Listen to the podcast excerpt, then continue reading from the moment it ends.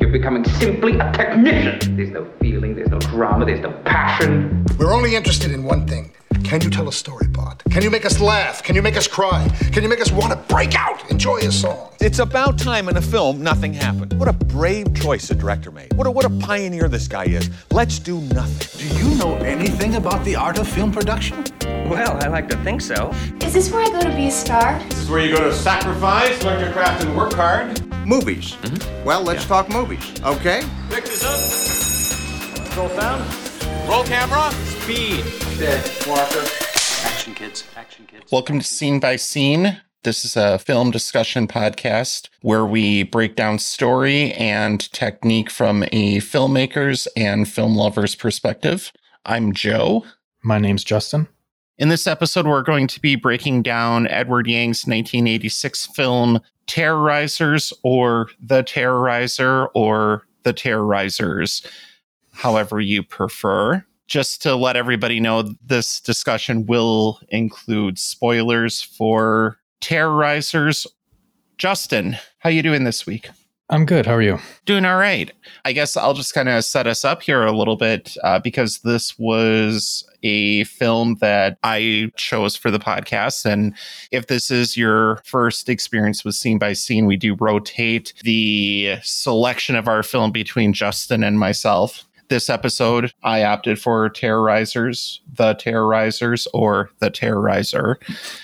I think before we go too far, Justin, how do we want to refer to this? Because depending on what you look at or how you locate the film, there's different options. Let me just do a little research. I'm just going to say terrorizers. And you already, terrorizers, you already disagree with me. I'm going to refer to it as the terrorizer. I think the more we discuss the film, maybe I can shed some light on why I'm referring to it in a singular sense uh, because there is method to my madness on this. Is it because of the actual content of the film? Because I, I think that it becomes more focused as the film goes on who the title may be referring to. But admittedly, that can be open to interpretation based off of what you take away from the film. I don't think we're there yet, and I think that's something that we'll we'll eventually get to. I, I want to touch a little bit on why I selected the Terrorizer as the subject matter for this episode. Uh, selfishly, I will say that Edward Yang is one of those filmmakers who has a very, I'll say, arguably small filmography and maybe some people would argue that his contribution to cinema is is equally as small. However, I don't think that's an accurate statement at all. Yang was one of the founders of the new Taiwanese cinema at a point in time when there wasn't a focus on the art art as a whole uh, within Taiwan and the culture of the Taiwanese, Yang was really one of the figureheads and one of the people that really helped pave the way for kind of almost a, a film revolution. Clearly, he's not alone in that, and we'll kind of talk about that a little bit later. But I would say that Yang deserves so much credit for the films and what film is today as far as that culture goes.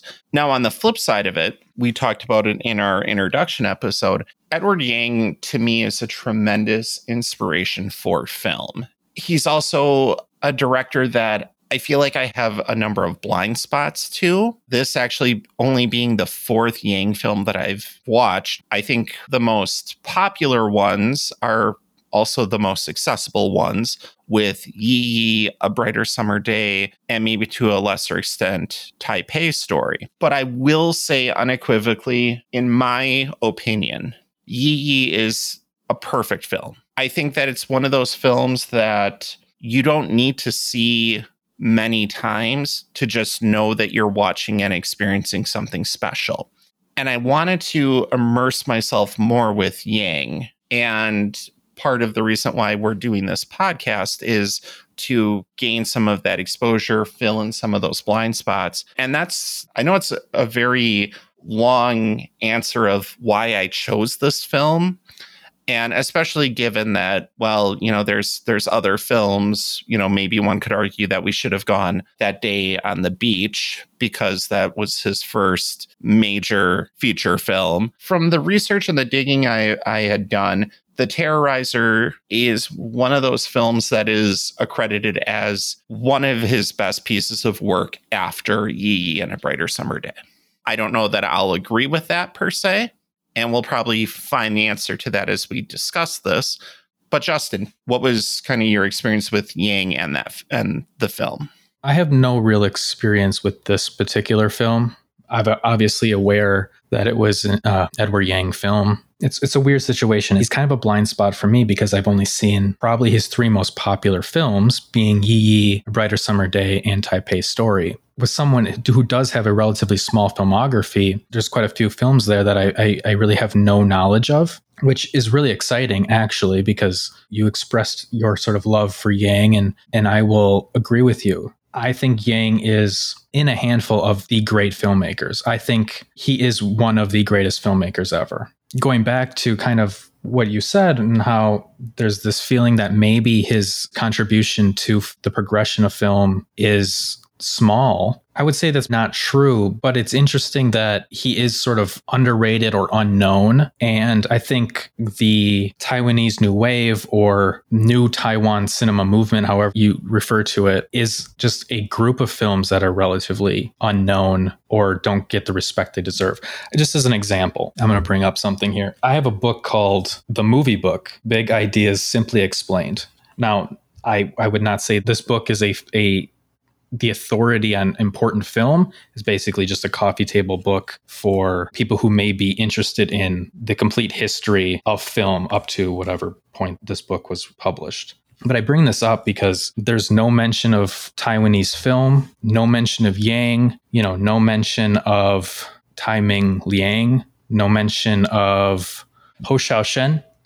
You know, they mention Ang Lee, whose early films were Taiwan US co productions, but they mention him in the context of like Crouching Tiger, Hidden Dragon or something, which is obviously not a, would not be considered a Taiwanese film. They kind of gloss over the fact that he is from Taiwan. And, and this is significant because this is a book that does talk about the German New Wave or Dogma 95, really kind of relatively obscure film movements but somehow this this movement one that i would argue is has produced some of the great films is completely ignored. I think there is a strong contribution from these filmmakers to what films are today.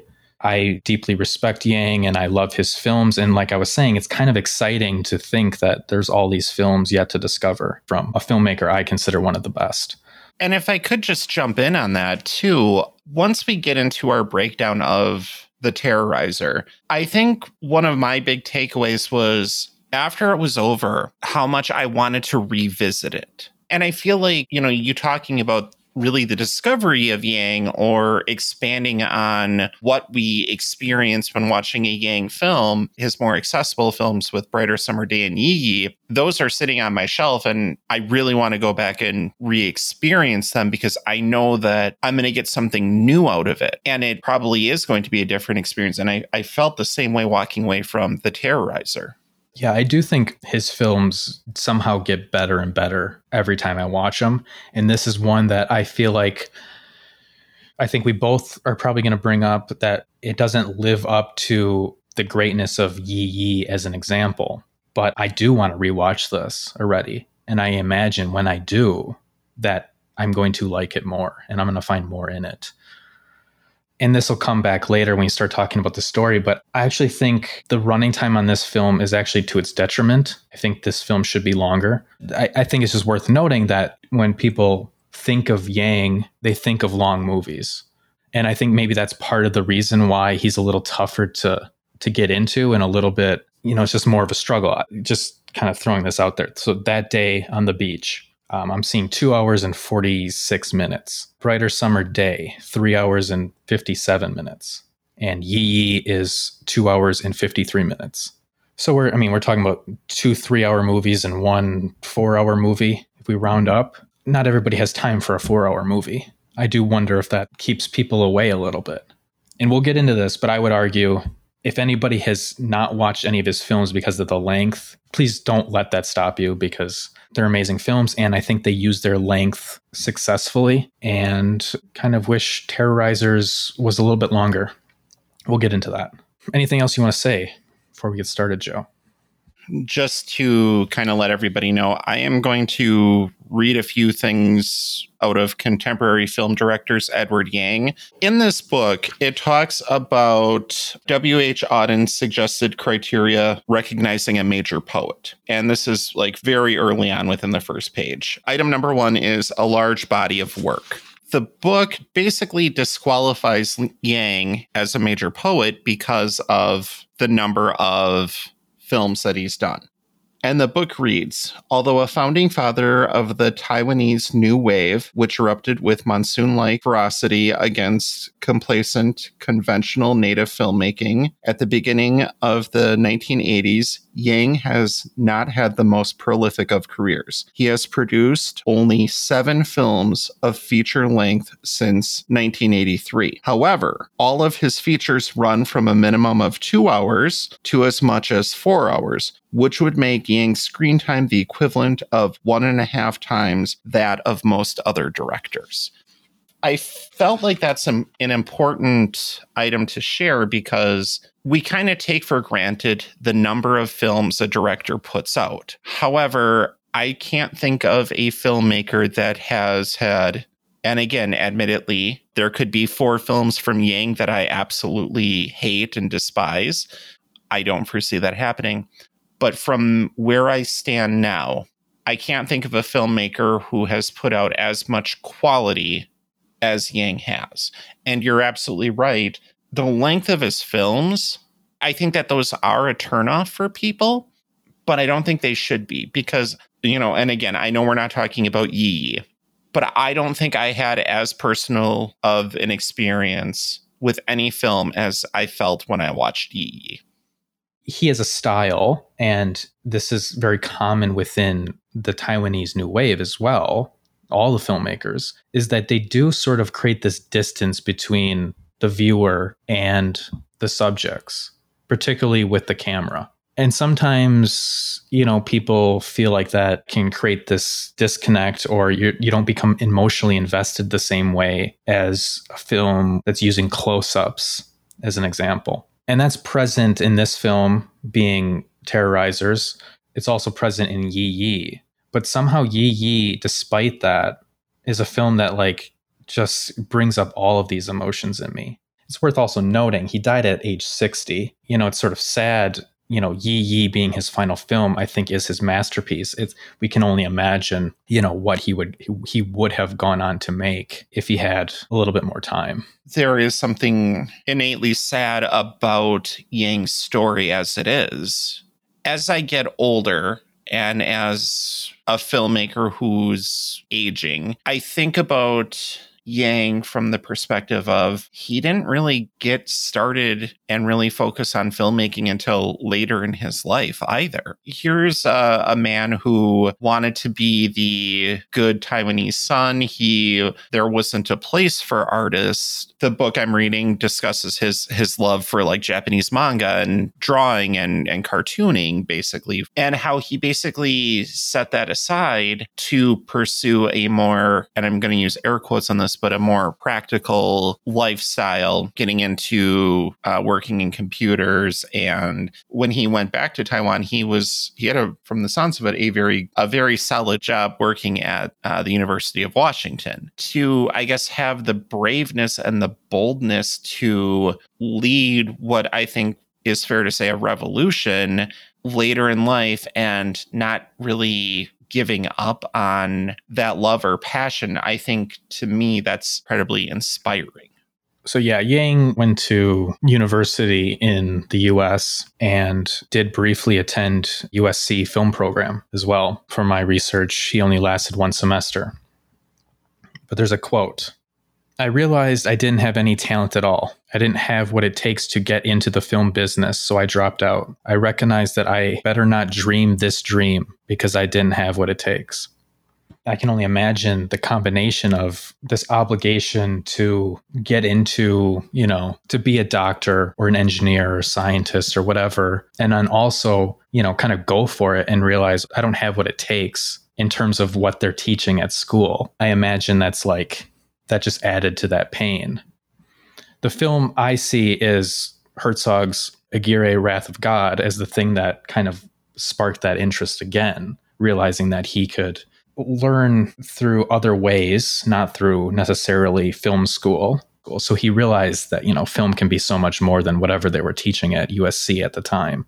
So I will say I have not seen this uh, film from Herzog. And upon learning and discovering this in the material I was when when I was researching Yang, I would say that it instantly made me want to watch it because here's a film that was instrumental in helping direct one of the best filmmakers, in my opinion.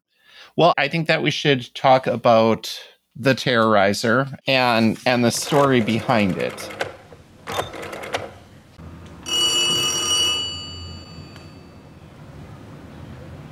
你是谁？我们我们可以见个面吗？你说个地方我就去。喂，他不在。你哪位？你说出个地方我就去。你连真的假的你都不分了吗？不要讲了。这件事你没跟他提起过？他从来没问过我。那他也信任你了。你不告诉我，我怎么知道呢？对不对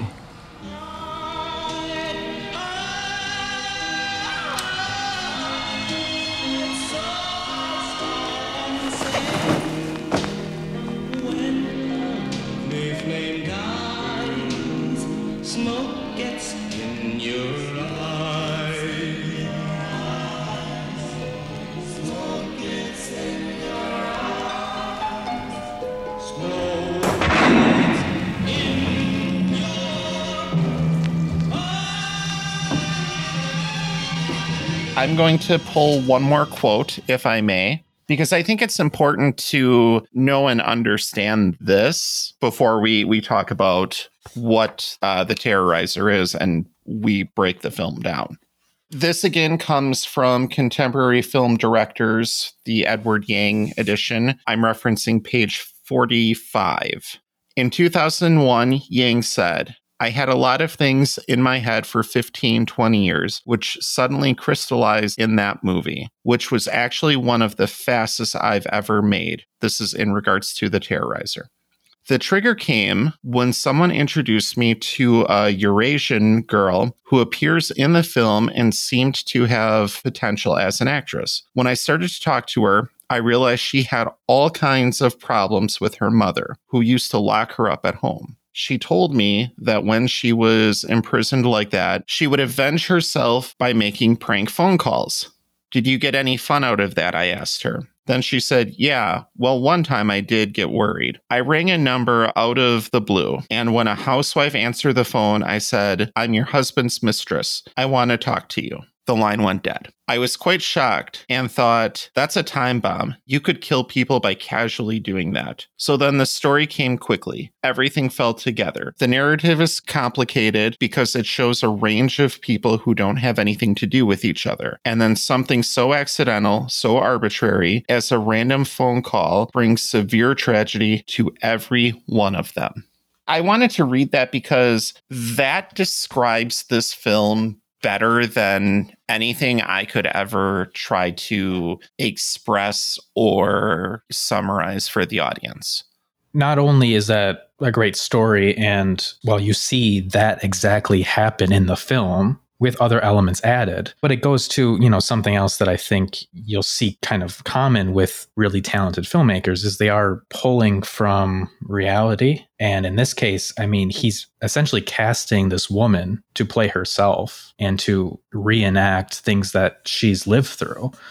One thing I want to highlight because I feel like it's an incredibly important message, and it's one of the reasons why I wanted to read that passage from the book is inspiration for film and for filmmakers comes from places I don't think that we ever expect. And for Yang to find something here and to basically craft a story surrounding it, I think it speaks to one, his sensibilities, but just the fact that as an artist, what may be appealing and interesting to some people may not be interesting to others. But if you're a good enough artist, you can take that that thing that you find interesting and you can make it your own. You can craft something out of it and and it can become a very powerful piece of art. Well said. What more would you add regarding the story justin or what what else would you elaborate on? Because i know that there's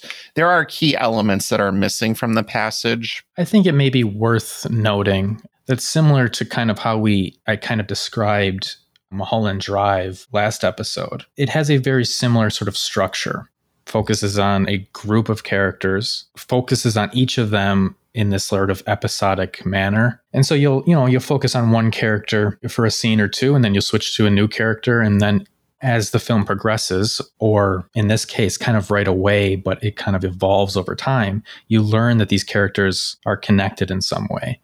So in terms of the story, I think it's worth noting that we have we have a photographer, his girlfriend, we have a the woman that that passage describes she is referred to as white chick and her boyfriend.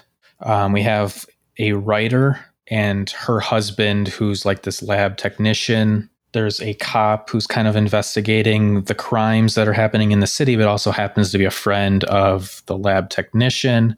And we have like an editor i i don't know ex ex lover, maybe even of the writer as well, who comes back. And so there's all these sort of stories, and they're they're sort of connected in different ways. But I think at a certain point, you kind of realize that the main folk, at least for me, maybe you'll feel a little bit differently. At a certain point, you kind of realize that the relationship between the writer and the lab technician is kind of at the center, and the other characters are kind of, in a way, there just to support that. Would you agree with that?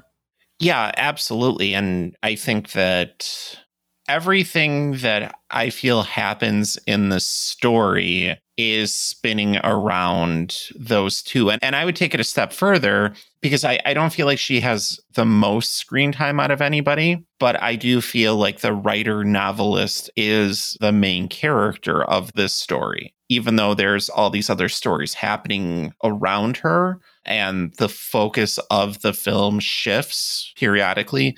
I do feel like she, more so, I would argue, than the husband, the lab technician, she is at the center of everything that's happening.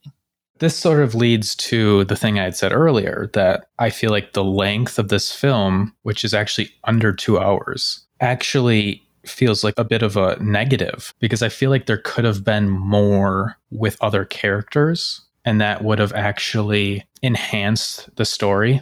I do feel like there's certain characters that feel like they're there to facilitate some sort of plot device at times. Or there's just characters like the photographer's girlfriend. There's could be a lot of really interesting stuff with her, but he leaves her early in the film and then she kind of disappears. So you disagree with that? I would actually argue that she doesn't necessarily disappear. I think she is easily written off because it was a suicide attempt because we do see her again in a sequence being taken in in an ambulance. 这世界上只有你最关心我，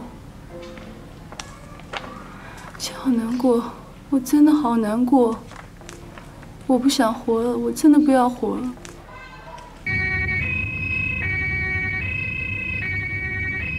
我。 我已经吃了一瓶安眠药了，我没有开玩笑，我不想活了。We don't get her again until the photographer, her boyfriend, comes back. And so she's only kind of there in relation to him. She's only part of the story because of him. And I feel like that's a little sad because I feel like, you know, certainly there's some dramatic stuff going on there that could have been explored and could add another element to some of the themes present in the film. And I think there's a lot of them. That's just one example, but that's one that I, I just would have liked to have seen more from. I would kind of echo that sentiment about the lab technician's friend so at one point within the film, this lab technician is trying to get a promotion or advance his career, and he spreads a rumor to his boss about a friend of his. Later on, we see an interaction between the lab technician and that friend and the friend is questioning what happened who spread this about him all while being confronted with the person who actually did it. It's shortly thereafter we we never see that character again. And there were moments where i found myself wondering hey i i wonder what's going on with that friend. This is not going to be the most favorable comparisons but as i was watching the terrorizer i found myself thinking about movies like Babel and Crash from, you know, an American audience perspective because there's a degree of overlap in how the films are constructed. There were moments where I'm like I I would have liked that scene or those two scenes to kind of check in with some of these other side characters. Yeah, I mean, Babel and Crash are good comparisons for this sort of structure. And also in Babel and Crash, as two examples. The characters are kind of not characters, they're stand ins for something. They're representative of some societal issue. You know, in Crash, obviously, the, the easiest example is, you know, this character isn't really a character. They're just there to represent racism or intolerance or whatever.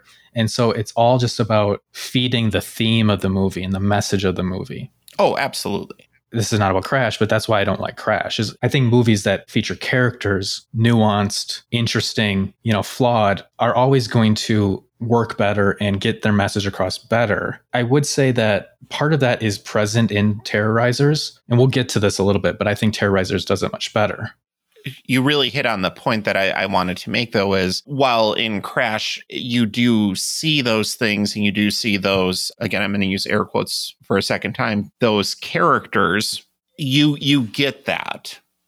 And i just found myself kind of longing and wanting because everybody in this film they all felt like people. Okay i understand them and that's why I wanted more. And I, I wanted to spend some time with the photographer's girlfriend, the friend who was quitting the lab. There's a lot of instances like that. That's why I say, like, I wish there was more of those characters because despite the fact that there is an element of like they're serving this greater purpose, they do still feel like characters. So although we get very little of them, I wanted more of them. The same cannot be said for Crash as an example. If we don't go back to one character, I don't necessarily care because I'm not invested in that character's journey. This, I am totally invested. And that's why it feels like the movie would have been sort of elevated if there was just a little bit more time for all these other characters. Agreed let's see if you agree with me on this one. The friend of the lab technician who is the cop, I feel like his purpose is to service the end of the film. Certainly, crime is part of this story, and I do want to hint on, you know, sort of what's going on in Taiwan at the time, and and for a long time, a long history of this kind of stuff. But ultimately, it feels like he's there so the friend can take the gun and we can get our you know his him lashing out and getting what he sees as revenge for all these things that have gone wrong. That is a character that we don't get a lot of as well. You add on top of that that it feels like he's kind of used for this one purpose. It feels contrived. Uh, yeah, so I'm I am going to agree with you because as the ending was playing out, and I hate to say this, but I, I almost felt a twinge of disappointment because what happens in the end, I felt like the film was better than what happens to a degree. That's not to discredit the Terrorizer or Yang or the the film as a whole, because I'll I'll say I, I really really liked this film a lot.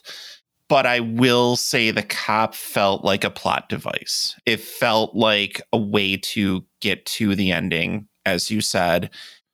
I felt like something was taken away from from the film because of the way it ends. Do you want to talk about the ending now? Yeah, I guess we can just kind of talk through. Maybe we'll work backwards a little bit. I think the ending is actually pretty interesting, but I can't say I love it. And certainly it's interesting, given our discussion with Mulholland Drive, that there is another chance for us to discuss whether it's seen as a dream, what the dream means, and whose perspective is it from. Do you have any thoughts about that? Well, actually, I think it raises an interesting question because I couldn't help but question if what we were experiencing and watching wasn't necessarily something that was truly playing out as a whole, but rather the writer's story and novel being put on display. And the end of the film, which is her waking up and vomiting, that was communicating to the audience that everything that you had just experienced was her story and the finished product of her novel. I tend to believe it's actually a dream. Okay, so let's break down what actually happened. So, the lab technician, his wife leaves him. He also believes that he's going to get a promotion at work, but he does not. Someone else gets it he goes over to his friend, the cop's house. He tells the cop that he actually got the promotion and that he's happy. And so what that his wife left him? He doesn't need her. He's got the job. And ultimately, you know, that's what's most important to a man is, you know, successful career or whatever. And then, you know, they're drinking, they're celebrating, they pass out uh, the lab technician he wakes up he takes the gun from the cop's holster which is you know hanging on a door and we see this sequence in which he shoots the director who gave the promotion to someone else. He shoots his wife's boyfriend who is like the editor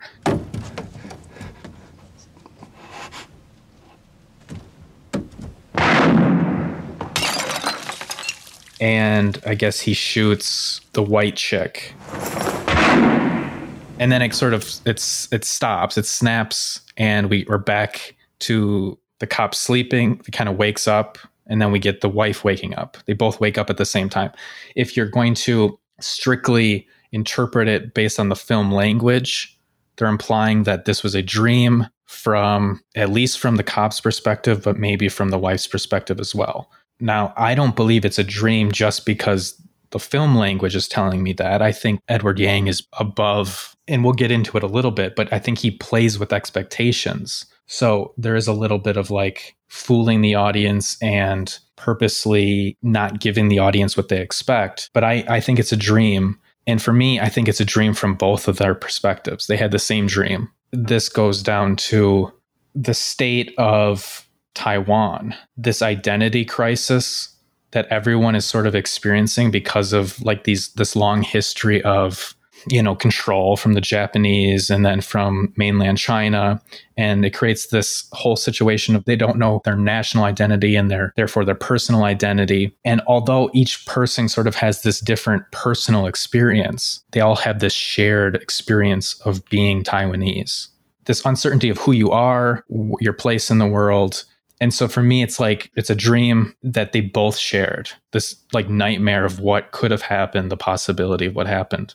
If I could uh, kind of go back to the uh, the lab technicians, kind of, I, I want to say like it's basically his last lines of the film, and he states. My hard work was appreciated. For a man, a successful career is the most important thing. The rest is meaningless there's a lot to unpack just within that. Because, for one, the rest, clearly, he's talking about love, his wife, you know, the honor and the respect. But then by acknowledging that and the realization that he didn't even get this promotion. He is rendering himself meaningless even with his own words. And I thought that was just I thought that was just a very moving moment. And I don't know that I felt more sad at any point over the duration of the terrorizer, except for that moment.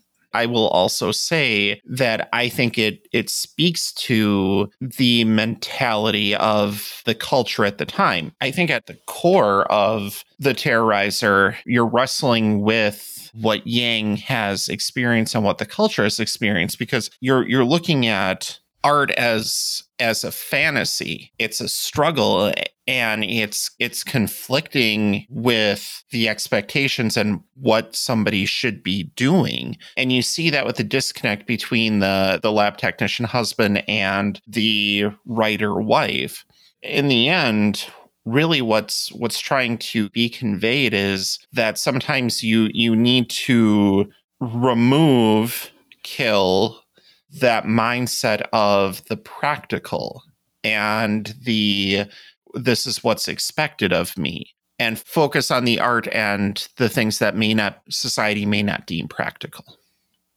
Whether he believes it or not the things he said come from a very traditional perspective.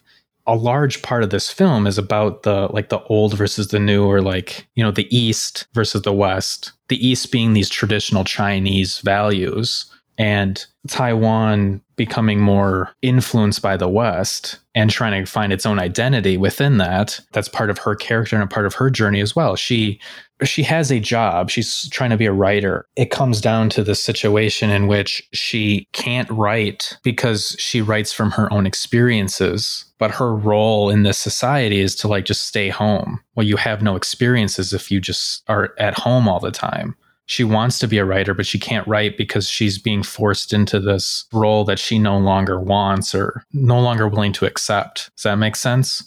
Yeah, I, w- I would agree with that.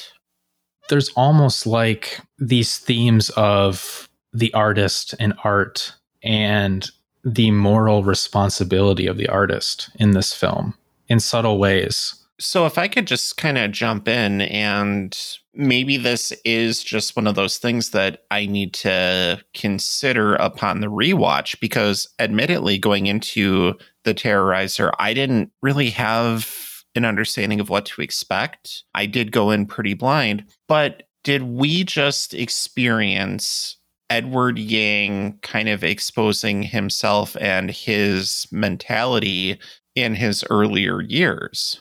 Because the film is a lot of wrestling with traditionalism. It's a lab technician or possibly a doctor versus a writer. And even the writer's wrestling with do I give this up?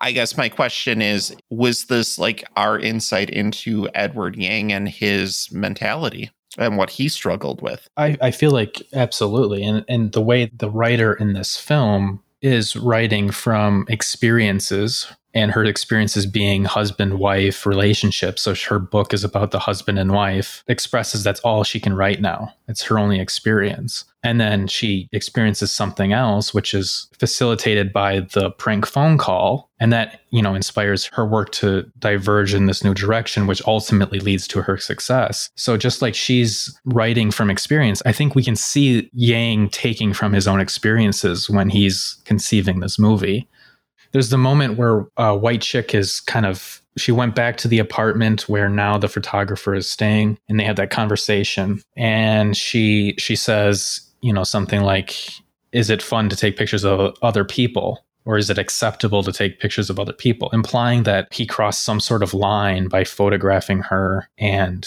creating this sort of large mosaic mural of her.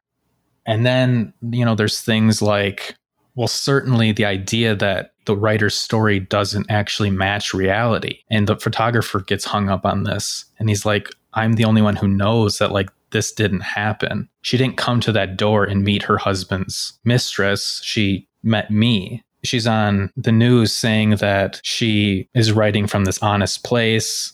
She's writing about her her life and then at the same time, you know, she's ultimately what happens in the film is a lie and then there's that, you know, discussion he has about like fiction is fiction and reality is reality and they're kind of separate. Now you know that kind of thing. He's discussing this with his girlfriend. I feel like there is this theme of like, what is the difference between reality and fiction? And then also, what responsibility does the artist have to that? I had written down a moment where even the writer says, Novels are novels. Don't take them too seriously. No need to confuse it with reality. And that was a discussion that she was having with the editor who would eventually become the person that she kind of left her husband for. I thought it was a, a, tremendous scene where the writer and the editor are having this conversation, and it's implied that there had been a significant amount of time where they hadn't like seen each other or spoken. The editor is commenting about how he kind of saw himself in her work. It's an important through line because a lot of the characters in the film kind of relate and go back to that sentiment of what is fact, what is fiction, what is the truth, what is the reality versus what are the lies that we're telling. You know, I, I had also mentioned, you know, I felt like Metropolis was kind of a, a daunting film because it was so complex and there was a lot going on. And, you know, that had all this history and stuff too. But I feel like there's a lot going on in this film thematically, in terms of what you can take away from the meaning of, of these things. I want to discuss why I think the ending is interesting, but is there anything else in terms of like thematic discussions you want to have first? Because I feel like I'm going to sort of change the subject. No, I, I don't think so. I, I think I really covered the the art. I feel like disconnect is a tremendous uh, theme throughout the the film. I'm going to say no. Okay what I find interesting about the ending is not necessarily how you interpret the ending. It's not necessarily story. It's sort of the way Yang plays with expectations. The film as a whole, well, it uses ellipsis editing, which I think we'll get into a little bit later, where certain things are cut out. It kind of jumps around even within a scene. You know, the characters will be in this part of the house and then we'll cut to something else and it'll look like this is a new scene. The scene's over, but it's actually the same scene just later on. Um, I have better examples that we can probably get into later because I think the editing is really interesting in this film. As a result, it's sort of hard to understand what's going on, the meaning of things. And then you get to the scene where he, the lab technician, has essentially lost everything and he grabs the gun that moment he's giving the impression that he's giving the audience what they expect. It's like for the first time in the film, the audience knows what's going on in the sense that they know what's going to happen next. At this moment, it feels like a, a movie. He's got a gun, and we know exactly who he's upset with. It's giving this impression that he's going to deliver exactly what you expect. And then when that ends, and that's actually not the case, he's pulling that rug out and it's even more obvious that he's not going to give you what you expect. And then I think the vomiting at the end is just another example of this. She wakes up, you know, she's not feeling well, and then she leans over the bed and she begins to vomit. But we never actually see her vomit. We never get like the completion of that action. It cuts to credits mid retch. Oh. And it's just another one of these things where, like, we know what we're going to get, we know what to expect, he's going to prevent us from getting that satisfaction. Does that make any sense? And if I can just add, I think the film as a whole does that to you. You mentioned that the entire film does this, and, and you kind of mentioned the way that it's edited. For me, it almost worked as a detriment because I think there was a lot of subverting reality. And I think that that ending just felt out of place where you mentioned it. At no point did i ever feel like hey i was i'm watching a movie as much as i was experiencing something. But in that moment i did feel like i felt like i was doubting the reality of it. And that's to me why i think i struggled with it and it didn't completely work for me was because this felt wrong versus everything else. And it felt uncharacteristic of everything else we've we had gotten to that point. You mean just the ending? The revenge sequence that we're treated to what ultimately becomes the reality of the situation with the suicide and her waking up and vomiting that was maybe more of the part that I found interesting and that I, I appreciated more. Because even though maybe one would expect it, that doesn't make me think that it's a lesser of an ending. Sometimes the ending that you are expecting is the ending you deserve for a particular reason. I would just say that the revenge sequence just felt very out of place with everything else that we've been given. There's a level of violence to it that just felt uncharacteristic with the rest of the film. does it help you that it's not reality, or is the fact that the inclusion of it alone feels false? I think this is going to be a bigger discussion, and I don't think it's fair for me to say this because Edward Yang is who he was, and I'm who I am, and there's reason behind that. But I think about that sequence and I just think, man, I would have much rather spent more time with the photographer and his girlfriend or the lab technician friend, or even gotten a sense of the director uh, at the hospital or any number of other people. I can't say I love the love that ending either. I feel like I maybe liked it more than you did. On a list of the reasons why this film is considered to be really interesting, you know, I've seen it referred to like as a puzzle. I think the main reason for that is sort of the sequence, the revenge sequence, however you interpret that scene, seems to be one of those things that stands out. And I think maybe you're either interested in it and fascinated by it and you want to like sort of understand it, or you maybe just don't care for it. I do feel like maybe I would benefit from another viewing and maybe my perspective does change on it. I can only go based off of the one watch I've had. I'm lukewarm to it. Anything else that you'd want to touch on regarding the ending? Just real quick, there's the whole thing where he, within the revenge sequence, he goes to, you know, he kills his wife's lover, he goes to the wife, and he doesn't shoot the wife, he shoots the mirror.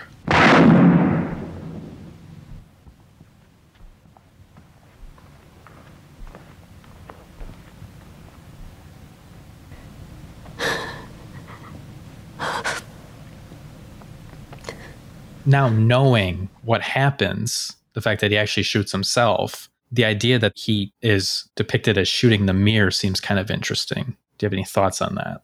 Yeah, actually, I'm in agreement with you on this part. I think that once he arrives at that apartment, shooting the lover and then making the conscious decision not to shoot her, but instead shooting the mirror, I thought that was the best sequence of the revenge fantasy uh, sequence. I'd also say when he was in the hotel with White Chick and confronting another person that he was at the root cause of the downfall of his marriage, at least from his perspective. I thought that was a very interesting scene and sequence too, just the way that it was shot. And some would argue nothing really happened in it. I think that was just a great tense moment you preferred the moments that weren't necessarily depicting violence. Correct. And maybe that's just it because across Yang films, the way that he depicts violence and the way that he shoots violent sequences, it's very different than what we get in that like dream fantasy revenge sequence. Because I think about so spoilers for a brighter summer day as well the ending of a brighter summer day where the girl is stabbed, you don't really see the action as much as you see the reactions and you know it's it's not like this gory gratuitous thing. I would also say even in Taipei story where the man is killed towards the end, I don't think that it matches the level of depicted violence that we get and the terrorizer. So I think maybe to me, that's just what it was just the familiarity with Yang, how he depicts violence, and this feeling just so uncharacteristic of him and his style. There's something that I, I absolutely adored about the heartbreaking elements of the writer wife and the scenes with the lab technician husband because some of that information is provided through conversation with the editor and the person that she's having the affair with. There's something interesting to me the way that films. I, I really want to choose my words carefully with this. I think that the way that films depict an affair or an element like that, there's generally like more lies or deception or or things of that nature involved with the way that those are are generally depicted. And I think one of the elements about the writer and her affair that I felt like it was it was effective was how honest to an extent she was in that, basically highlighting the fact that her husband doesn't do these things. And then it's followed up with the scene where she's clearly having feelings and the husband is so disconnected that he just automatically assumes that it's based off of her struggling to write.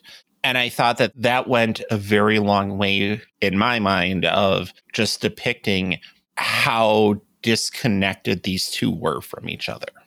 I do really appreciate that scene in which, you know, she's been gone for a couple days and she comes home and, you know, he's like happy to see her and is under the impression, you know, like she only left because she needed some quiet place to write.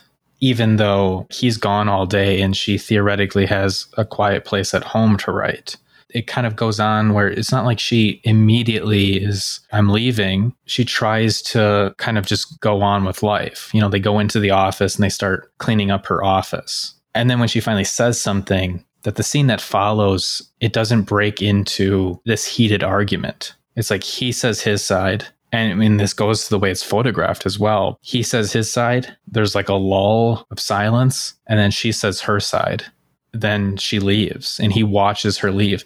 A relationship that's been over for a while, but a relationship literally coming to an end there. And it's handled with like the subtlety and grace that you don't normally see. Something I, I kind of want to add to to your point about that scene in particular is just how quiet this movie feels. Yeah a common location for Yang is setting his films in Taipei. I know some people, from what I was reading, really constitute Taipei as a character here. I don't know that I would go that far with it, but for Taipei being densely populated, especially as Yang would have experienced it, I'm surprised how quiet this movie feels and again to go back to the the ending that we've discussed there's this quiet reservedness through the entire film until we get to that point. You know even how the film starts with a shootout or not necessarily a shootout but somebody having been shot and then the police firing into what we'd find out is the abandoned apartment. Outside of that there's just a lot of quiet moments throughout. That's what's significant about that opening scene is that it is essentially a shootout, but you almost never see the shooting. It's sort of played just through sound. What's interesting is, you know, we get all these sort of a step. I was going to call them establishing shots, and I don't think that's an accurate description of what they are. We get all these shots of the city. He'll kind of hone in on little details like the water dripping from off a building and, and landing in a puddle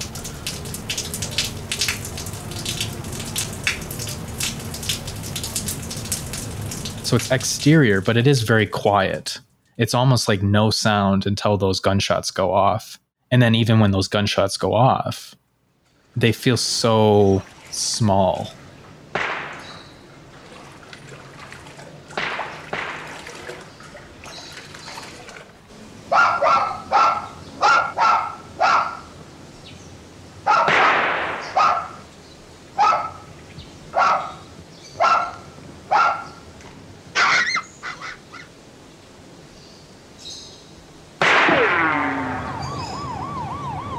Even within the context of what a gunshot means or represents, it's like it almost feels like it's not even dangerous. It's just part of everyday life. It sort of happens, sort of ends. I think the sound design is very intentional there that it's almost silent and then that silence is broken by these gunshots. The gunshots themselves don't even feel like they have any sort of weight or power. I would be remiss if we didn't talk about the way that this film and I would say all of Yang's films essentially look, because visually, even with this one, there are breathtaking moments of cinematography and set design. And I think there's a very famous image that people generally like point to. If you just Google search this movie, it's that black and white photo of who you eventually find out is white chick uh, in the film. It's this this mosaic piece of white chick that the photographer captures actually very early on in the movie and i you know it's kind of implied that this woman is kind of the reason that the photographer's girlfriend eventually has a conflict with him and results in their uh, separation so I think that's like the famous or the most well known visual from this film. Justin, I'm sure there's like millions of shots, but when you think of the visual style of The Terrorizer, what jumps out at you? It almost feels like the goal is to frame for the location, and then the actors sort of just happen to inhabit that location. There's not a strong emphasis on following characters the cinematography is, I would say, for the most part, very static, but he'll frame very wide static shots. And then the movement is all about just the how the characters move throughout that frame, and they'll enter and leave. He'll just hold on that that frame of that empty location. And so, more traditional film would either move the camera to follow, you know, tracking in front of or tracking behind a character to follow them as they go from one room to the next room or something like that. Or the other option is, you know, you cut ahead of the character. So the character is going from the living room to the bathroom. You'll cut to an angle into the bathroom before the character enters. So you're always staying with the character. And this feels like it's less about framing the characters and more about picking up the people just just happen to be there at the time. And in that way it feels like a documentary it almost feels like these things would be happening regardless of the camera. The camera just happens to be there to catch them. Because of this, some people say that it's like a play. And I don't necessarily agree with that because there is a lot of visual storytelling going on in those frames. I think what he is good at is choosing locations and dressing those locations and then, you know, staging characters in that frame that tell the story visually without a single word of dialogue and obviously that's the thing that stands out to me and that's the thing i love about his work. Also an emphasis on long takes sort of be seen in all of new taiwan cinema something i personally really appreciate. Uh, do you have anything else you want to go into? I mean i have certainly examples i could bring up.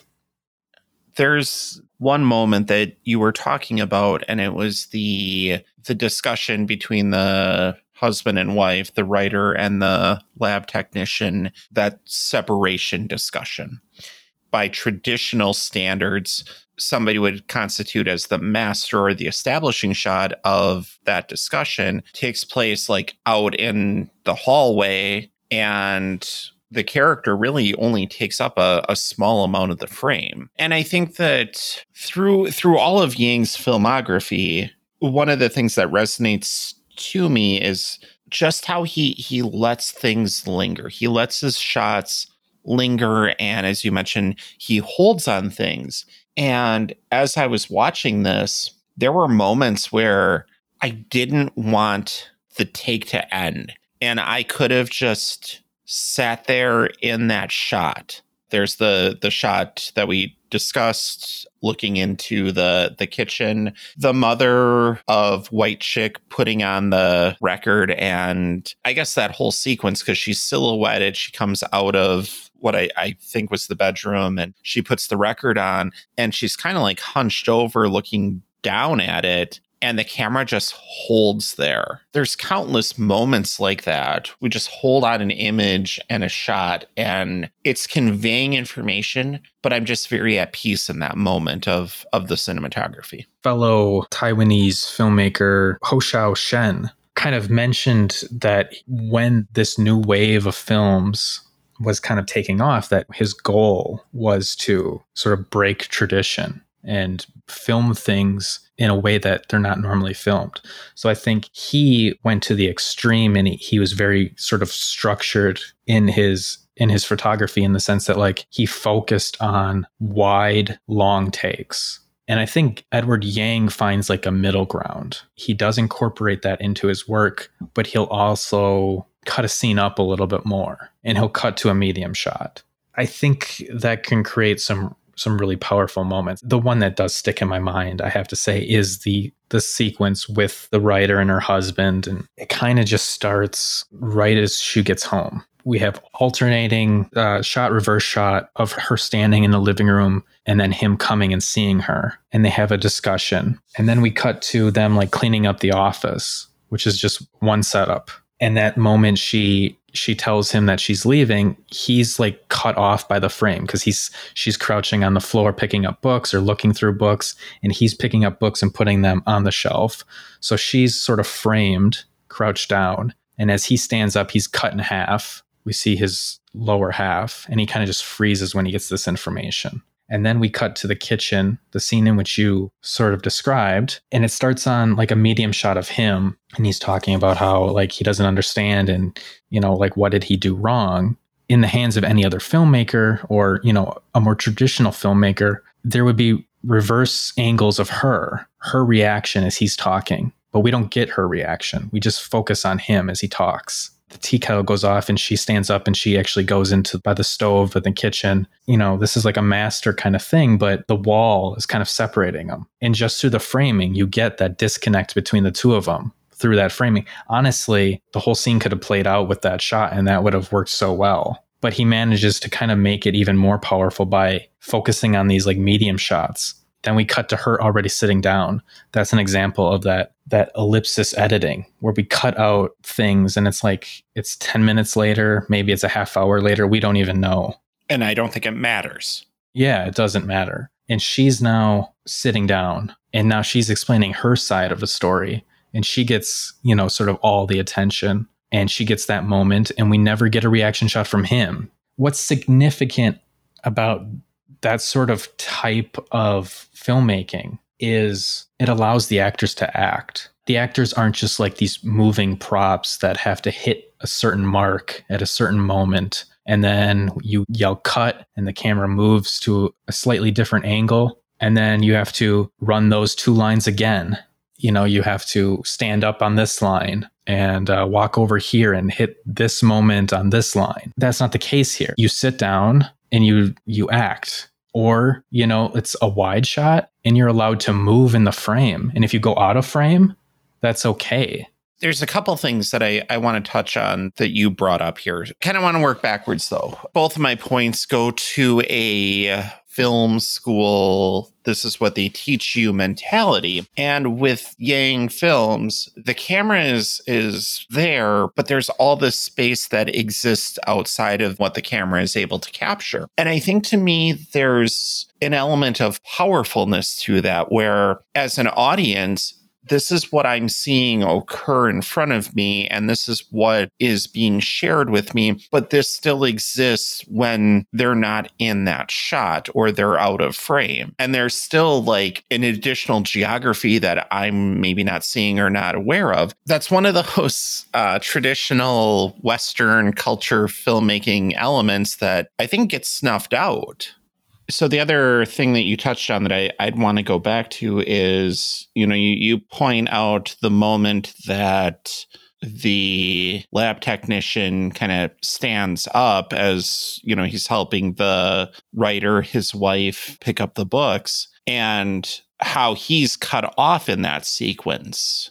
I just think about traditional Western filmmaking, and there's an alternate reality where there's coverage of that, and we have a different angle, like kind of looking up at him from her perspective, and we're getting his reaction and and everything like that. I'm so happy that's not the reality we live in. That's a very non-traditional. That's not how, and I'm using air quotes. That's not how people shoot a movie feel to that sequence. And there's another one where White Chick is basically entertaining herself by making her prank phone calls. The camera's just focused on like the phone in her lap. It's not on her, it's not on her face or anything like that. The focus is the phone because in that moment, that's what's important not her, not her face, not her reaction or saying these words, but this device that is likely causing issues for people. Right. And the fact that we can use the color of the phone to inform who the character is, just in terms of like what character we're looking at. I mean, if we never see the character's face, how do we know what character we're looking at? Well, the color of the phone the use of the orange phone is enough to like tell us, well, this is this character. You know, him and other directors like Yang get accused of being theatrical or like, you know, putting on stage plays on film. And I just don't ever buy it. He's using color and he's using all these things to visually tell us what is happening. I mean, the other moment of quote unquote untraditional filmmaking that I that I kind of was like, yes, that speaks to me, is the moment sort of before this where white chick calls the writer character and she's in her office, like moving her desk. I guess procrastinating, not writing. She's rearranging furniture. She gets the phone call. The camera's focused on her office. She walks out of the office, out of frame. She answers the phone.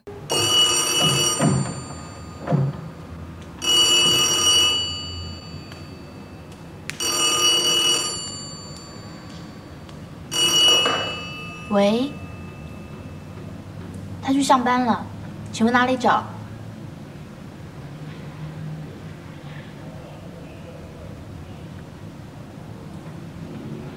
对，我是他太太。 The camera doesn't pan with her. We don't cut to the other room. We just stay focused on that room as we hear the phone call off screen. But then, you know, there's a moment where the content of the phone call changes. The meaning of the phone call changes. And at that moment, the camera slowly pans to reframe her.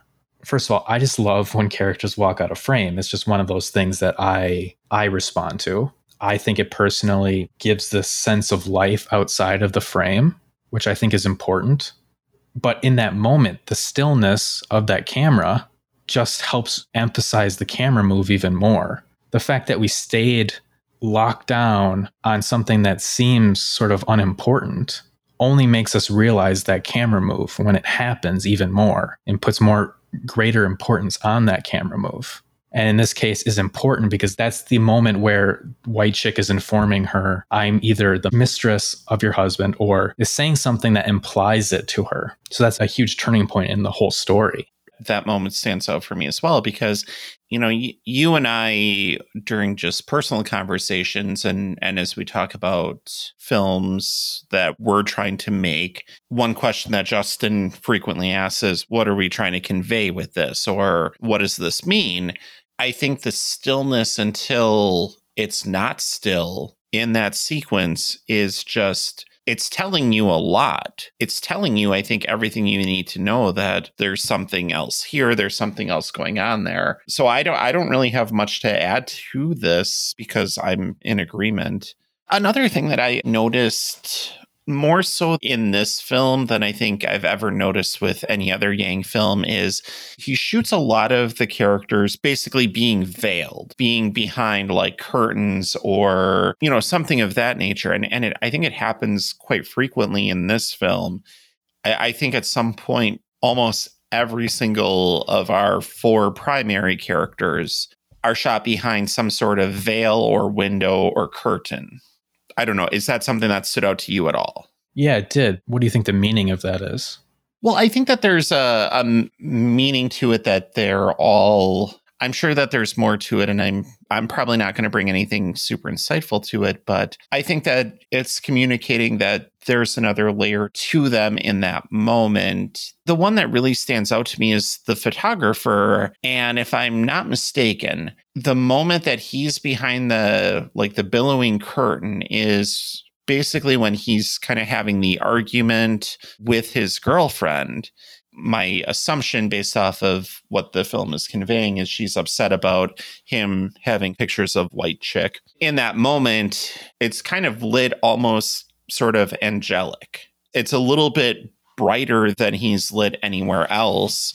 It's two meanings. One, I think it's really that there's something that he's been hiding and I think that's very much on the surface. But I think that there's also like a realization to him that maybe what's out there is something else or somewhere else.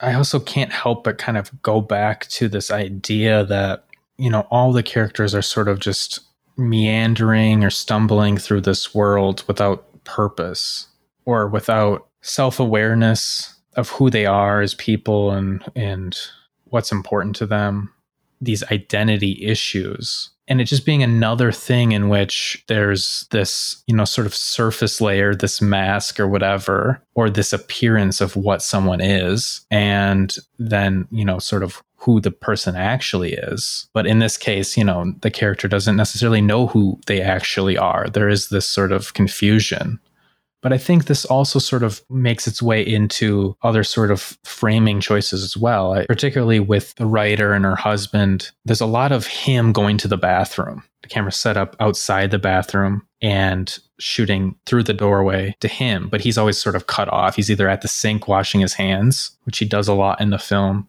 We see the back of him, but his face is sort of hidden by the doorway. I feel like that's just a similar thing where it's just like not only is there this sense of isolation, but also something getting in the way of who this person truly is. Does that make any sense? Yeah, I agree with that and and it's interesting to me that in that context there's so few moments where you can really point to characters seeing or experiencing each other un unblocked. You know, there's like nothing in between them, or there's nothing even within the frame to kind of block them from each other. And I think that ties into also how many just singles there are. Because I, I think about the moment that the writer wife goes to the apartment that the photographer is in, we never see them together in that moment, we just get a single of each. I think that it it just helps create more of like a disconnect between these characters. Whether that was the intent or not, you know, you can argue that, but it serves the story and it serves the film because of that. So there's the scene where the writer and the editor, they sleep together and we get this represented by them in bed together and that's shot as a two shot you know one setup one take extended and they discuss various things. I would say probably one of the most honest conversations that two characters have in the film you disagree if with that i could if no no no no if i could jump in though i think it's one of the most honest but at the same time i feel like there's almost this level of disinterest from both of them in that moment I don't feel like either of them are overly interested in that conversation, at least the way that it plays. If it feels kind of mundane within the context of the film, it's the fact that there is so much openness and honesty in that moment. And it's also treated with disinterest. Yeah. I mean, by contrast, it, it does feel like even with that element you described, which I, I agree is there, it does feel like the most honest conversation and, a moment in which two characters are truly connecting. But I, my point being is you know, that's photographed in a two shot. And then we cut to her standing in front of the window and he's in the bathroom. And then we cut to their conversation after that. And that is photographed through alternating singles. And it's the moment where she says, you know, forget about me. You need to find someone else for this job. And also, she's potentially implying that like I can't do this. This was a mistake. And so we go from this moment where they're theoretically connecting with each other, photographed in a two shot, and then that moment where that connection is being sabotaged or that connection is is no longer there and then they're photographed through these alternating singles. I think that's an example that goes back to your earlier point. I think overall it's a film just where where characters really don't share a lot of space together in general within the context of the cinematography. I think there is a loneliness and an isolation even with people you you would think would be sort of close. It, you know, with your husband or your wife you're alone in your apartment and you know we frame it wide. So you're you, you seem small in this location or the location seems very empty. And then when you go out in the streets yang photographs large crowds of people in which the camera is almost sort of like searching for our character within this large group of people and could be easily missed. The obvious examples are like when white chick is sort of out on the street and she's trying to she's hustling yeah. Yeah you're surrounded by people but like you know no one's really connecting and there you sense that loneliness even when you're with people or you go home and you're all alone or can't really connect with the person you're living with. It's just all about this sort of loneliness and isolation that i think yang is implying is everywhere So I know we've spent a, a, fair amount of time talking about the visual style, the cinematography of The Terrorizer. I do just want to highlight just a couple quick moments, and I'm just going to kind of go a little bit rapid fire on them it's such a, a, fleeting moment, but I absolutely adored the way that it was shot, the production design behind it, and I'm sure Justin, it's probably going to make you know you roll your eyes when we're at the photographer's apartment that was kind of shot up at the beginning. I forget if it's before White Chick had left or after but before I think it's like truly revealed, the wind rustling all the pictures, just the way that the photographers pictures are, are kind of used to communicate information the picture with the his girlfriend and how it was like distorted and kind of separated right before what we're led to believe is a suicide attempt. The way that yang uses that to communicate information i, I think is just tremendous. I'm always a big sucker for tremendous use of color and there's a sequence that's just like really bathed in red and i have no other context behind it. It's just one of those moments where it just looks absolutely gorgeous.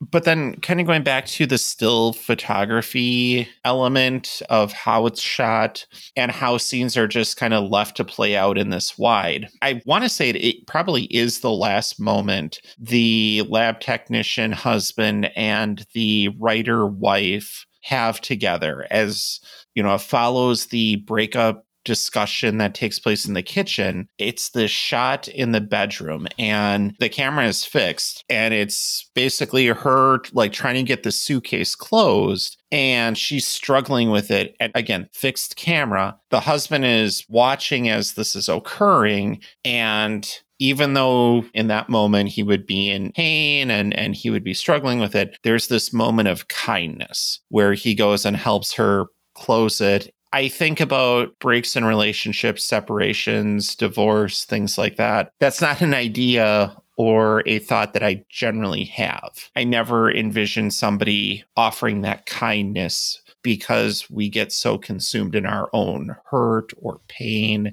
and the reaction generally isn't what is played out here. So you mentioned ellipses editing. You, you kind of explained what that was, but could you kind of highlight that again for us? You see it in all movies. The idea is that you cut out the sections that are not important to the story you're telling. So the obvious example is someone is driving to a location. You may show that character get in the car. You may see the car pull away. And then you usually cut to you know, exterior of the location and the car pulls into the parking lot or whatever and parks you cut out the portion in which they're actually driving to the location because it's not important. You can fill that part in in your mind. We all know what happens in that portion. So you cut that out. And that's an example of ellipsis editing, but it's used in an interesting way in this film because he almost cuts to things that would normally be considered things that are cut worthy. You know, someone sitting still at a table or something like that, something that would normally probably be cut, he chooses to cut what happens before it and actually show the thing that would normally be cut out. It gives this impression that the scene is over and then, oh, the scene's not actually over. Or it gives this impression that it's the same scene and then it's a different scene. The scenes kind of like melt into each other and create this sort of disorienting effect where you don't really know is this the same moment? Is this 10 minutes? Is this an hour? How much has been cut out? I have a few examples. I think an interesting one is the lab technician is talking to the friend in the office, and it's this area where it's just the two of them. And he expresses this idea that, you know, someone is spreading this rumor about him and, you know, he's not going to, you know, take it. And he, he leaves so he walks out of frame. And then in that same shot, we have the lab technician we've been following sort of turn his head to look in the direction of this character. And then we cut to essentially a POV of this character, and the character is already halfway down the hallway. Is a simple head turn and then a cut. We're talking about like, you know, a second, and somehow he's made it all the way down the hallway. It's just an interesting choice. He's playing with time I'm going to name another example. So there's a moment where the writer gets the call and then she calls the editor friend. And so we cut to the phone ringing. He answers the phone And then we immediately cut to him in the car, parked, empty seat next to him. And then we cut to her walking up the steps to this place that White Chick told her to go. That's one of those things where it's like it'd easily be kind of confusing, or if you're not paying attention, you could miss it, or you could even say, like, why is it important at all? Theoretically, she calls him for a ride, but we never even see them in the car together. But there's enough implied to connect A to B to C. Absolutely. And that's just another example of like cutting out things that that aren't important to the story being told or are cut that way to create a certain effect. The whole film is structured this way. Oh, yeah. We get a conversation between the writer and her husband, and then we cut to them sitting at a table discussing the fact that their relationship is essentially over, it feels like it's a whole nother scene. It feels like it could be the next day. It doesn't really matter, but it does feel like there's things that are missing. Edward Yang had his first attempt with the creative arts was you know manga and he was very interested in japanese manga drawing his own. I think that there's a lot of moments within the film that have this editing style. I'm kind of wondering did yang bring some of that manga comic book idea and approach to this film where these are my shots. What's happening from panel to panel maybe doesn't matter in the moment, it feels kind of jarring, but it's when uh, one of the first times we see White Chick trying to exploit a man and steal money from him in a hotel. This Mark comes out of the bathroom as she's kind of going through his wallet and basically robbing him. He's wrapping his hand with a belt and he kind of goes to this corner. And quicker than it seems like it should possibly occur or happen, she is is on top of him, stabbing him.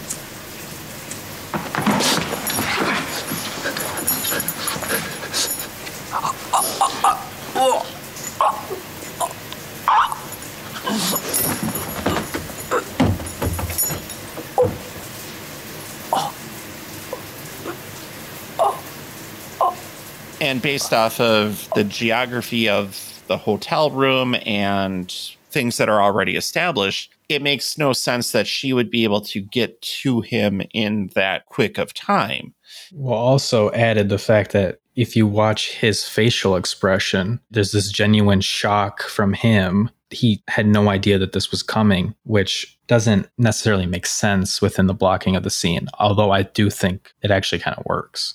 I think it works, but I do think that it's it's kind of a jarring moment. And not jarring to the point where I'm like, taken out of it or I, I dislike it to any degree or anything like that. But I just feel like moments like that are sprinkled throughout the film. I kind of wonder if maybe this film was shot and it was being cut based off of the way that Yang saw comics and manga and well whatever happens from panel to panel it's less important how we got to that next shot. I'll bring up one other thing that kind of supports what you just said is the example I'm thinking of is the scene we already talked about in which the writer and the editor after having slept with each other have that conversation and she says, you know, like find someone else for the job. And we cut to like her standing still in a single and then we cut to him standing very still in a single and that in a way feels a little bit jarring too because i mean traditionally you would get your entrances and your exits. You would you would photograph the character walking into frame and then you'd photograph the character exiting frame anytime you have one of those sort of standing setups because otherwise when you cut to them just standing there can sometimes create this impression that they just teleported to a new location out of nowhere. And he does that. And and I can't say that that's on accident. I mean this is sort of just the structure of the movie. And I think the way you described it could possibly be sort of the inspiration or the starting place for this type of of editing and blocking of the films I've watched of his, and and admittedly, I mean, it could also be fair to say that maybe we're expanding upon something that really isn't there, and it is just a new young director trying to find what works because, again, this was a very early film for Yang. To the best of my knowledge, none of his other films exhibit this behavior. So it does feel like a product of and for this film. It does. And I, I do think there is a little bit of like him playing or experimenting with narrative. And I think these techniques support that.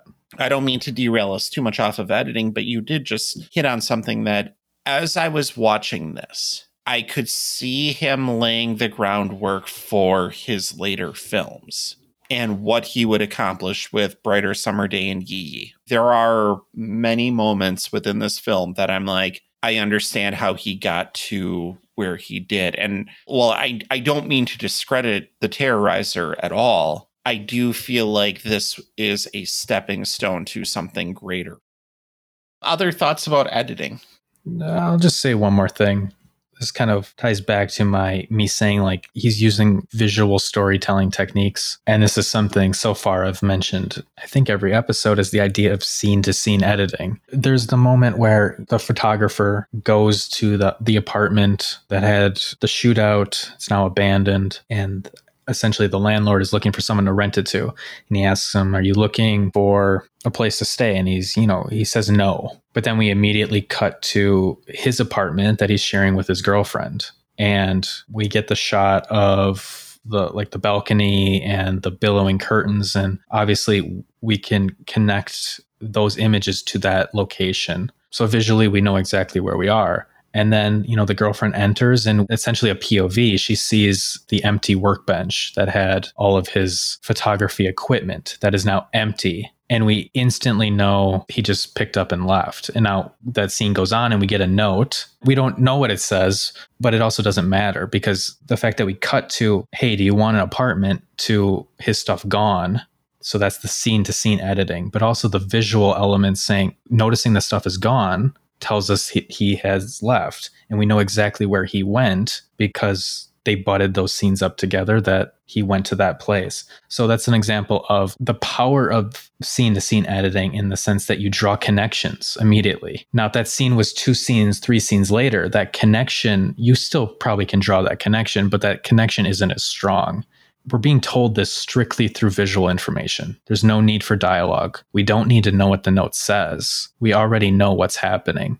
I would take it back to even earlier in the film and just how we get the parallel between the photographer and his girlfriend's apartment and juxtapose that with the writer and the lab technician husband and just how those scenes are kind of paired together. And it's it's like okay we're getting the fact that there are parallels and there are similarities here with the way that those two are kind of parsed together. Yeah absolutely. There's probably 20 other examples but that's the one i for some reason just stood out to me.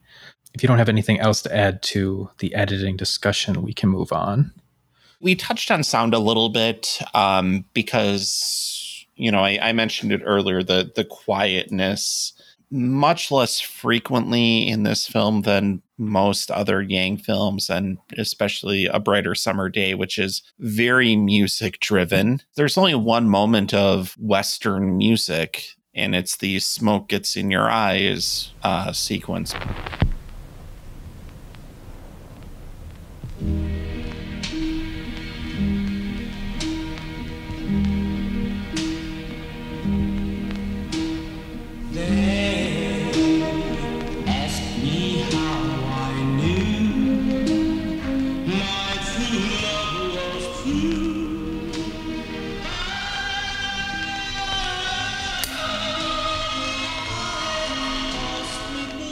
It's always interesting to me because clearly I'll call it Western entertainment and Western art had an impact on Yang, not just because he, he lived in the US, but also what was being exported as far as art goes to to China. I think it's kind of important to note that even though there's not a ton of that Western musical influence here, there is still that moment which I think becomes synonymous with an Edward Yang film. I think if you ask anybody what they remember from this film, that whole sequence is probably on the top of the list. seems to be a popular talking point about this film. And I think it does certainly demonstrate the power of music plus image. The second half of that sequence, in which there's the fight between the, the photographer and his girlfriend, being paired with that music makes that scene more interesting, maybe even more impactful. I don't know. What do you think? I agree with that. There's a moment there where it felt like, okay, now Yang truly understands how to use a song with a sequence of a film. I think American film relies heavily on music and heavily on musical score to make a scene work, to tell the audience the mood or the feeling or, you know, what to feel. And a film like this completely resists that. I mean, we talked about it being very a very quiet film. I don't think I'm going out on a limb by saying this is a film that I really liked. I really feel like I need to do a revisit because, from my account, The Terrorizer is not the best Yang film, but I also don't think it needs to be because there's something inherently perfect about it. I guess there's just a couple things, you know, before we wrap up here. Justin, who is, based off of your definition, the terrorizers in this film? Well, we have White Chick. We have the lab technician. I could stop there because that's two. Gets me to terrorizers. So you made it to plural. Okay. There is a a theme of all of the characters making decisions that are probably not the best decisions that ultimately will affect other people's lives. And some are worse than others, obviously. But I do think that part of the film is sort of how the things you do will kind of trickle down and affect other people in ways you don't expect. In that way, everybody is a terrorizer. But again, I mean, I, th- I think we're probably talking about a title that is different because of issues with translation. Oh, you're taking all the fun out of it now. Maybe. Okay, go ahead. I'm going to make a guess here, and you think the sole terrorizer is White Chick. Incorrect. Okay. I think that's the superficial answer, and I think that's the easy answer. I actually think that the wife slash writer is the sole terrorizer, and here's why.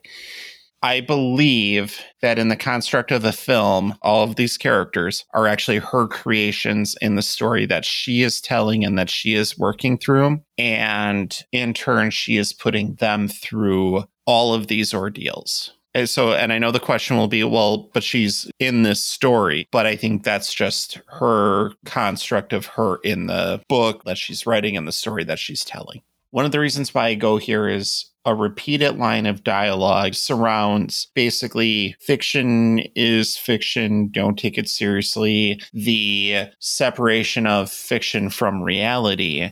And it's not just the author who highlights this, it's highlighted by others in the film. And to me, that leads me to believe I don't know that these characters are more than just characters of the author.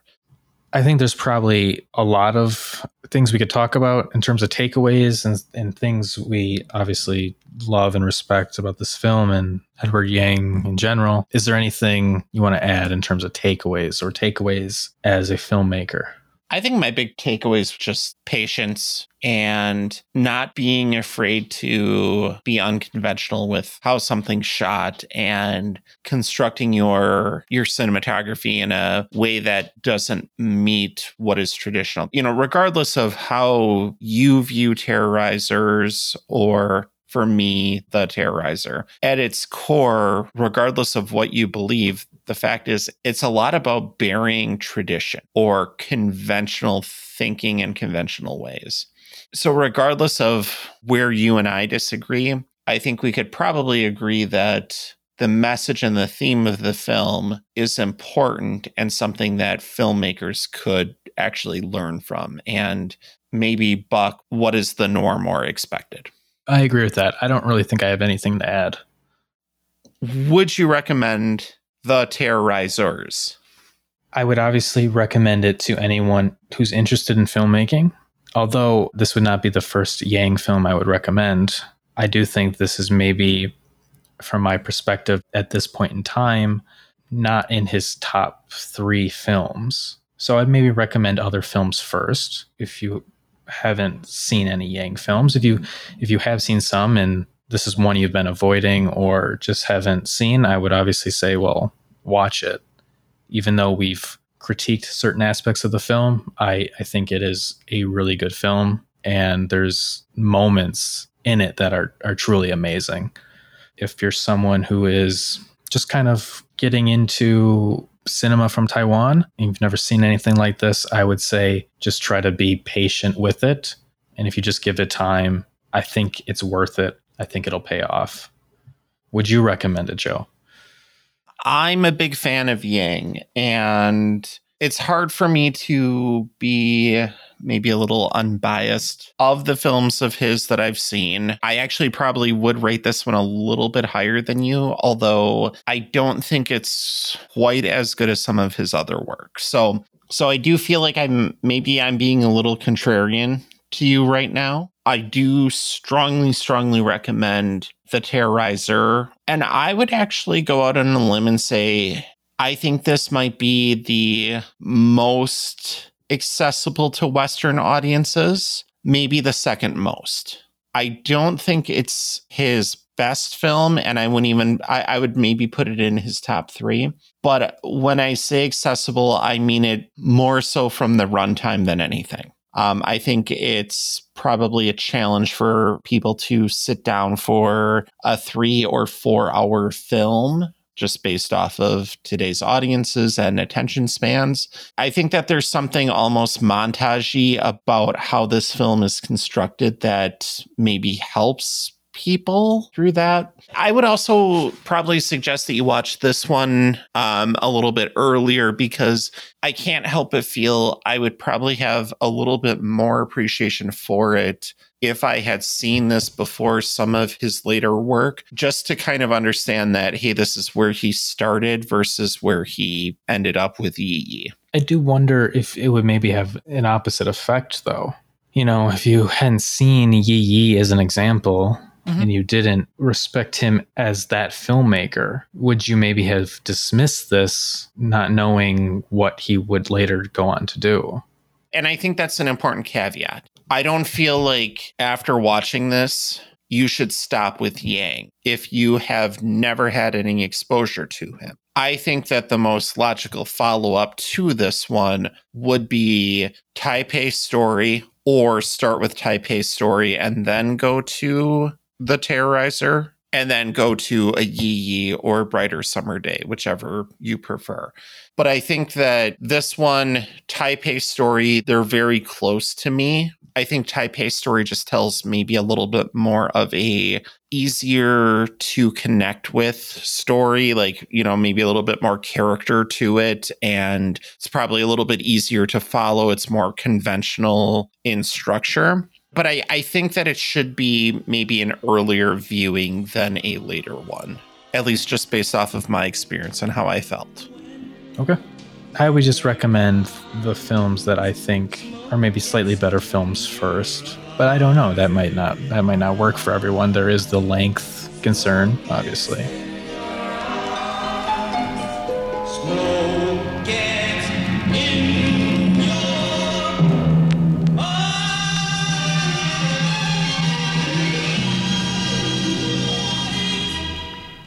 So tell us about next time on Scene by Scene, if there is a next time.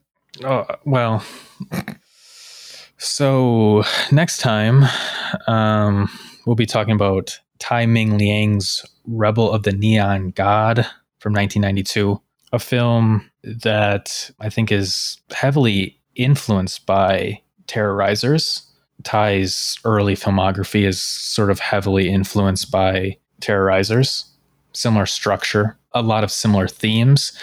Like I said, I think Yang is one of the great filmmakers in my mind. There's no doubt about it. But the way you feel about Yang is probably the way I feel about Tsai Ming Liang. There's just something about his work that just connects to me a little bit more. And it's not necessarily about quality of filmmaking, but more about the characters and the stories. I chose this film uh, because I'm under the impression you have n- sort of no knowledge of Tsai's work. Is that correct? I mean, it's also worth noting that another film that's part of what we've been referring to as the Taiwanese New Wave, although he's sometimes considered like second wave, depending on the source. As I'm kind of going through his filmography, it's it's fair to say this is a significant blind spot for me. I don't know how you feel about it, but I look forward to it. Yeah. If you enjoyed the episode, please subscribe to the podcast, rate and review on Apple Podcasts, Spotify, wherever you get your podcasts. If you want to let us know whether you agree or disagree with our opinions on the film, or if you have any thoughts or questions about the show, you can email us at scene by scene podcast at gmail.com. If you want to follow us on Letterboxd for some reason, I can be found at letterboxd.com slash Justin Johnson, and Joe can be found at letterboxd.com slash JR Lefebvre 83. Uh, so join us next time for that discussion of Tsai Ming Liang's Rebels of the Neon God. Thanks for listening to the Scene by Scene podcast. Look, you don't have to look at the set anymore. I mean, the movie's over. Your movie was over. That's what you said. There's nothing going on uh, in movies right now. Great movie, huh? So refreshing to see something like this after all these cop movies. Have you seen a lot of movies here? What are you so crazy about movies for? Obviously, they don't watch enough movies. That's part of your problem, you know. You haven't seen enough movies. All of life's riddles are answered in the movies. Do you have any experience in motion pictures? Quite a bit of experience. I'm uh, an active renter at Blockbuster. I love the fact that you did all this work. I think it will help you later, but not on this movie. Sorry, can we cut? Still rolling. You know what? No, not still rolling. Cut, cut, cut, cut, cut, cut. And cut! Great work, everybody. That's a wrap.